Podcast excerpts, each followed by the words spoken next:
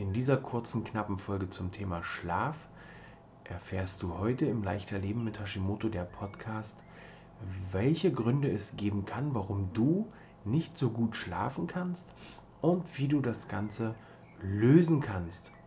Ich wünsche dir viel Spaß beim Hören von dieser aktuellen Folge.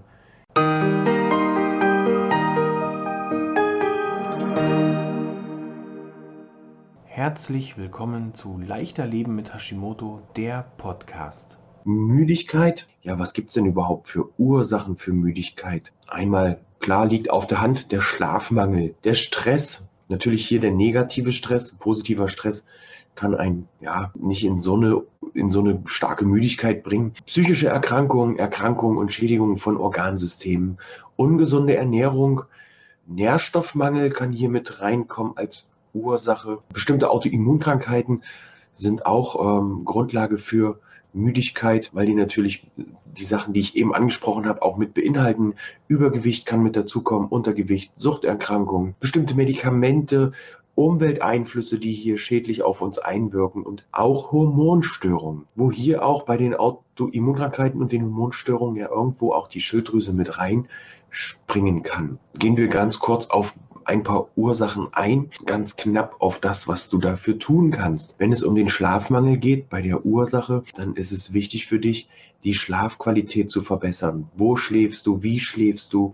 Ist deine Matratze super? Ist es auch wirklich dunkel? Und so weiter. Eins muss man sagen, beim Schlaf ist es individuell.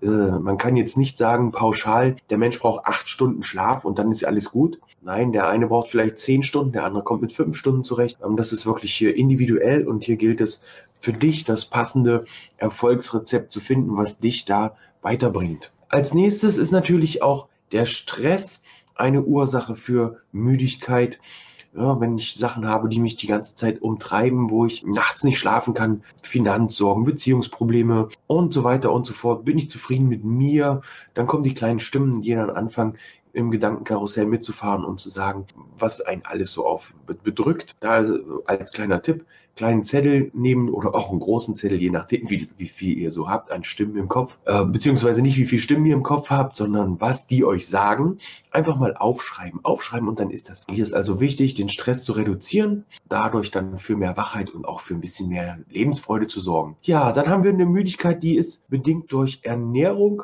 Viele in meinen Coachings, viele äh, Kundinnen und Kundinnen in meinen Coachings klagen anfangs über Müdigkeit, nachdem sie dann die Ernährung erfolgreich mit mir zusammen umgestellt haben, merken sie schon nach kurzer Zeit, meist dauert das so in der Regel so ungefähr eine Woche, dann können sie eigentlich schon voller Energie aus dem Bett springen, schlagen auf den Wecker, dass der ausgeht, natürlich bildlich gesehen, und sind fit für den Tag und stehen den Tag auch ohne große Müdigkeitsanfälle durch. Hier ist also wichtig, eine ausgewogene Ernährung zu finden äh, bzw. anzunehmen und das Ganze durchzuziehen. Wenn du nun mehr wissen möchtest über Ernährung, über Müdigkeit, was du dagegen tun kannst, dann kannst du auf Facebook in meine Gruppe kommen. Und ansonsten bleibt mir noch dir zu sagen, einen schönen Tag für dich und wir sehen und hören uns dann. Tschüssi, ciao, dein Peter.